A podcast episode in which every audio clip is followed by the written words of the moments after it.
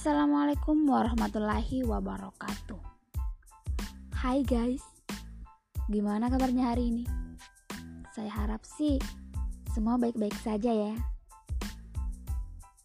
Jangan lupa stay home. Jangan ke mana-mana kalau tidak ada keperluan yang mendesak. Dan teruntuk nih teman-teman yang masih kerja di luar sana, jangan lupa jaga kesehatan ya. Selalu pakai masker, cuci tangan, dan hindari dulu ya jabat tangannya demi kesehatan kita semua. Oh iya, di bulan puasa yang penuh berkah ini, semoga kita selalu diberikan kesehatan dan selalu dilancarkan segala urusan walaupun di rumah saja. Untuk teman-temanku nih yang dengerin podcast ini, tetap semangat ya. Lakukan apa yang ingin kamu lakukan yang jelasnya nih kurang-kurangin dulu ya rebahannya. Bantuin orang tua. Atau ngapain aja lah yang penting gak ngebosanin di rumah saja. Oke okay. uh, eh, tanpa basa-basi langsung saja.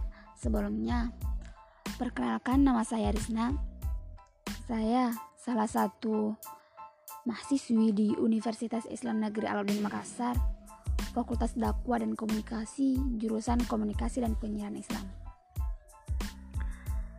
Oke guys, nah bisa dikatakan nih ini adalah podcast pertama saya dan ini juga salah satu tugas yang diberikan oleh Ibu Irnawati Bahtiar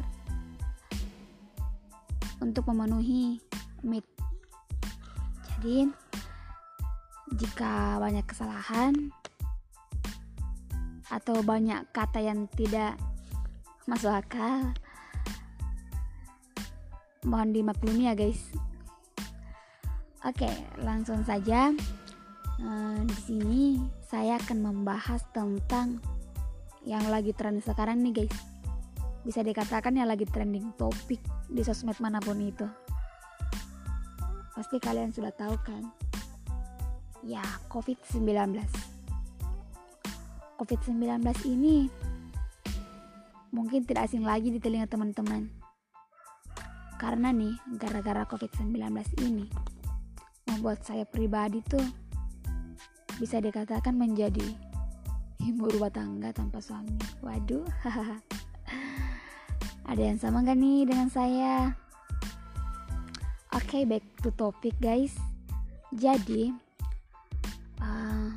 COVID-19 ini adalah virus penularannya itu yang sangat cepat guys dan tidak memandang baik itu anak kecil, dewasa, ataupun lansia. COVID-19 juga ini adalah suatu penyakit yang membuat masyarakat di mana kita sebagai warga disuruh untuk antisipasi dengan adanya COVID-19 begitu banyak pula kebijakan pemerintah mulai dari masyarakat sekarang dilarang untuk melaksanakan rutinitas yang menyebabkan banyak orang. Kurang lebih sih seperti itu, guys. Tapi di sini saya akan membahas lebih dalam lagi tentang COVID-19 di ranah perekonomian. Bukan hanya kesehatan ya, tapi di dalam perekonomian juga sangat penting begitu. Oke, okay, um, COVID-19 ini sangat berdampak pada perekonomian Indonesia. Kenapa? Karena seperti yang kita ketahui, dengan adanya lockdown, maka kurangnya orang melakukan perjalanan yang berdampak pada perusahaan penerbangan atau airlines. Maka tidak ada pendapatan negara sama sekali. Nah, selanjutnya dengan himbauan semua orang atau sebagian orang dirumahkan atau tetap di rumah saja yang berdampak pada ujung seperti Gojek atau Grab. Karena kurangnya orderan, maka semua orang itu tinggal di rumah dan menyebabkan mirisnya yaitu kelaparan. Nah, dampak yang terbesar juga adalah di bidang pariwisata. Kenapa? pariwisata adalah sumber pendapatan tertinggi kedua di negara Indonesia. Akan tetapi, seiring dengan COVID-19 ini, tidak ada lagi kegiatan wisata yang berdampak pada beberapa perusahaan pariwisata, seperti hotel, sepinya hotel, sepinya restoran, tutupnya beberapa kantor travel agent. Yang kita tahu, semua, semua itu biasanya mendapatkan pendapatan per bulan bukan? Tetapi karena adanya COVID-19 ini itu menjadi tidak ada pendapatan sama sekali. Kenapa? Karena tidak adanya pengunjung dari luar ataupun lokal begitu. Nah, seperti yang kita ketahui juga, bencana kemanusiaan akibat pandemi global virus corona ini belum lagi berakhir. Indonesia dan komunitas global telah dihadang resesi ekonomi. Bencana beruntun yang tak terelakkan ini akan bisa dilalui jika semua elemen masyarakat Indonesia lebih mengedepankan kehendak baik menjaga kondusivitas. Sebab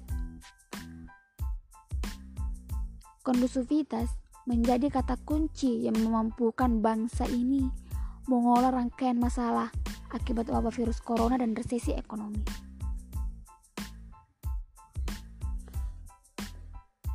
Pandemi global virus corona membuat segala kerusakan, termasuk di sektor ekonomi,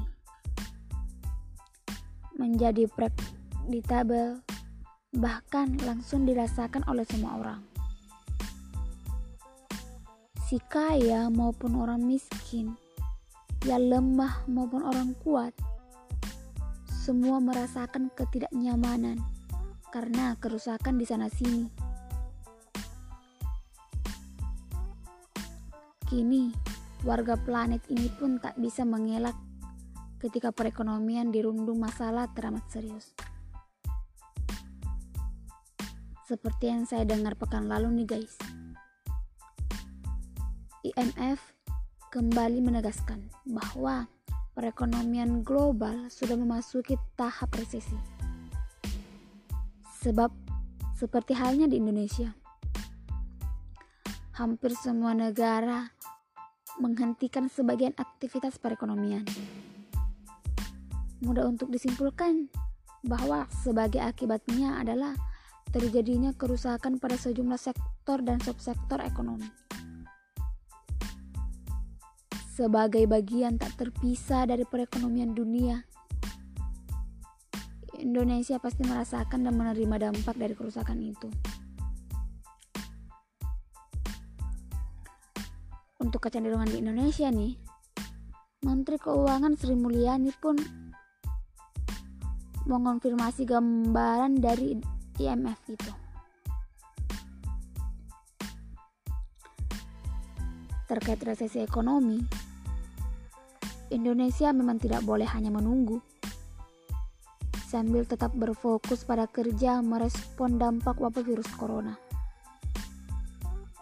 Kepedulian bersama dan respon bersama pada resesi ekonomi pun harus dimulai. Kalau selama ini hanya pemerintah lewat Menkeu Sri Mulyani yang menyuarakan kecemasan Kini semua dipanggil untuk peduli, sebab negara dan bangsa ini harus menemukan jalan keluar yang bisa meminimalisir akses resesi ekonomi. Kurang lebih sih seperti itu, guys.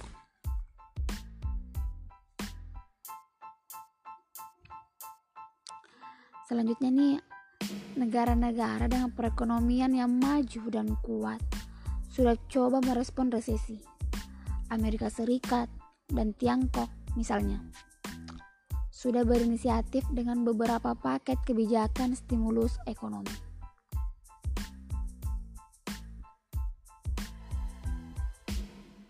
Indonesia pun sudah menempuh inisiatif yang sama. Pemerintah berencana menerbitkan obligasi khusus yang hasilnya akan disalurkan untuk membantu pelaku usaha mikro, kecil dan menengah atau UMKM. Agar tetap mampu bertahan dan menciptakan lapangan kerja.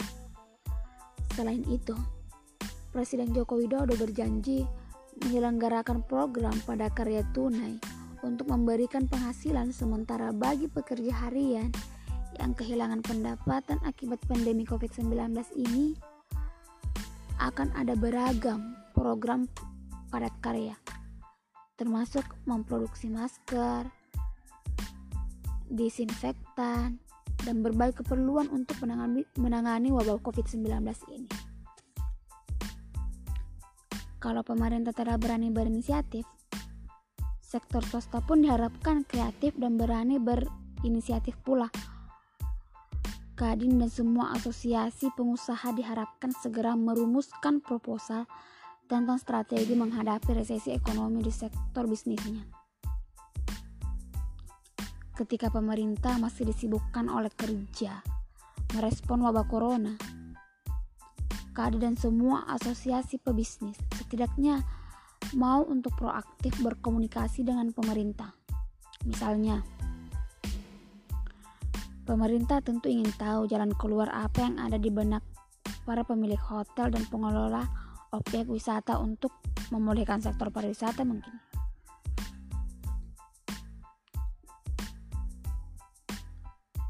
Kini, saat wabah virus corona menyergap, sebagian besar UMKM langsung menerima dampaknya. Para pedagang kaki lima misalnya. Sebagian dari mereka harus berhenti berusaha untuk sementara karena penerapan pembatasan sosial. Unit-unit usaha yang bergerak di bidang transportasi pun bernasib sama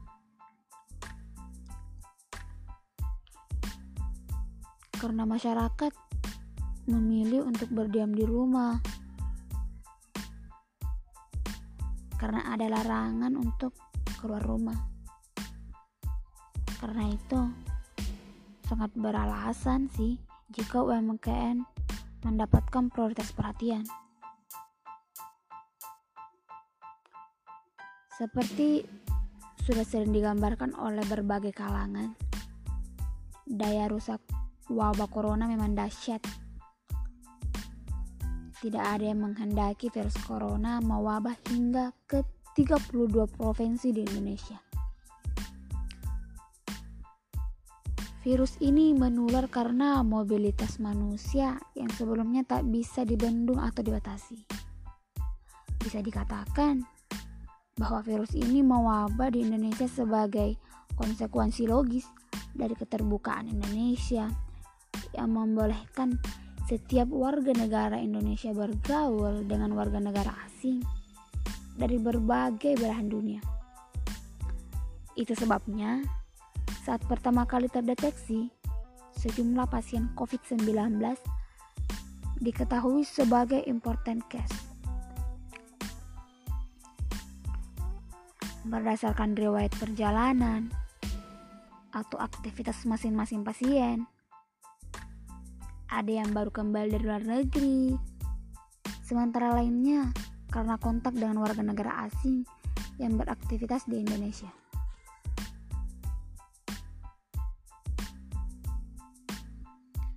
Seperti halnya aktivitas ribuan warga negara Indonesia di berbagai belahan dunia.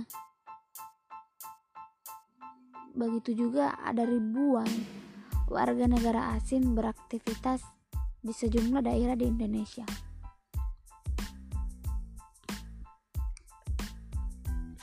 Dengan begitu, sekarang bukanlah waktu yang ideal untuk saling menyalahkan.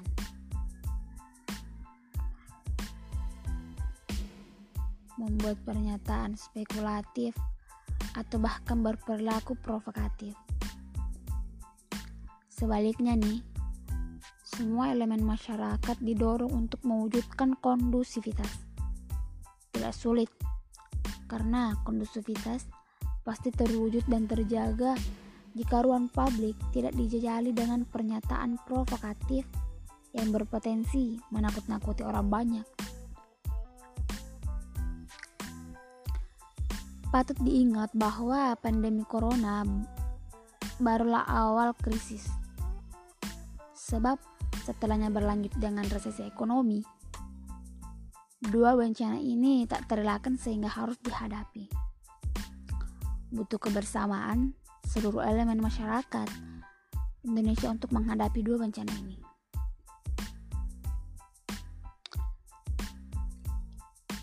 untuk menguatkan keyakinan masyarakat di tengah kejadian luar biasa akibat wabah virus corona dan resesi. Pemerintah terus bekerja keras untuk mewujudkan dua tujuan besar yang sama strategisnya. Pertama, menangani dan memberi layanan medis kepada semua pasien COVID-19 serta gencar mengupayakan cegah tangkal penyebaran virus corona di semua wilayah melalui koordinasi dengan semua pemerintah daerah. Juga mengubah sejumlah bangunan atau fasilitas umum untuk menampung dan merawat pasien COVID-19.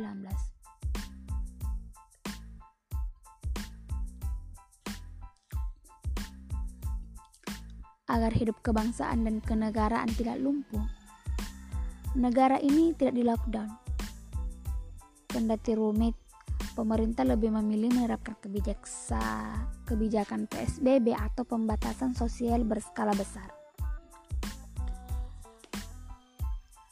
Di tingkat wilayah, penerapan PSBB tingkat wilayah atau daerah bergantung pada kondisi daerah, sehingga inisiatif penerapan PSBB ada di tangan kepada daerah gubernur, bupati, wali kota. Tentunya setelah berkoordinasi dengan Menteri Kesehatan. Kedua, didukung TNI dan Polri. Pemerintah juga memastikan terjaganya keamanan dan ketertiban umum, mencegah panik masyarakat, serta memastikan tergayanya rantal pasca kebutuhan pokok dan energi pemerintah juga harus mengalokasi anggaran untuk membiayai bantuan langsung tunai atau BLT dan listrik gratis selama tiga bulan karena jutaan pekerja harian tidak bisa bekerja sehingga mereka kehilangan sumber penghasilan. Patut disyukuri karena sebagian besar masyarakat patuh pada imbauan untuk bekerja dan belajar di rumah selama periode pandemi COVID-19 ini.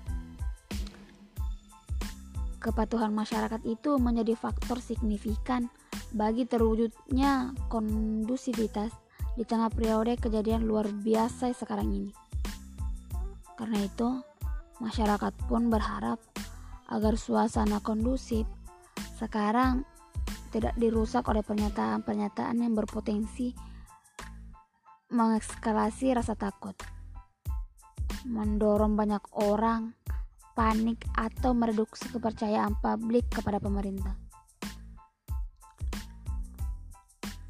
Sepanjang periode pandemi corona dan resesi ekonomi sekarang, setiap orang hanya diharapkan lebih mengedepankan nurani kemanusiaan.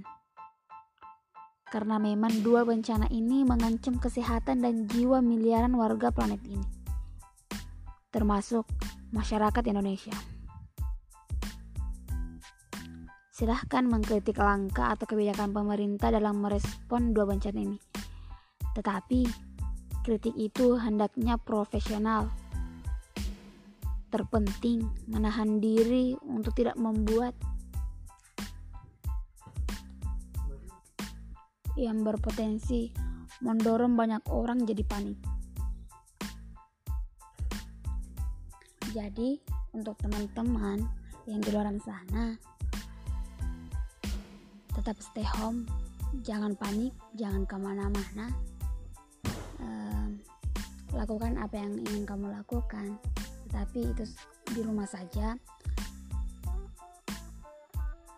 Yang jelas, ambil positif dari uh, wabah virus corona ini.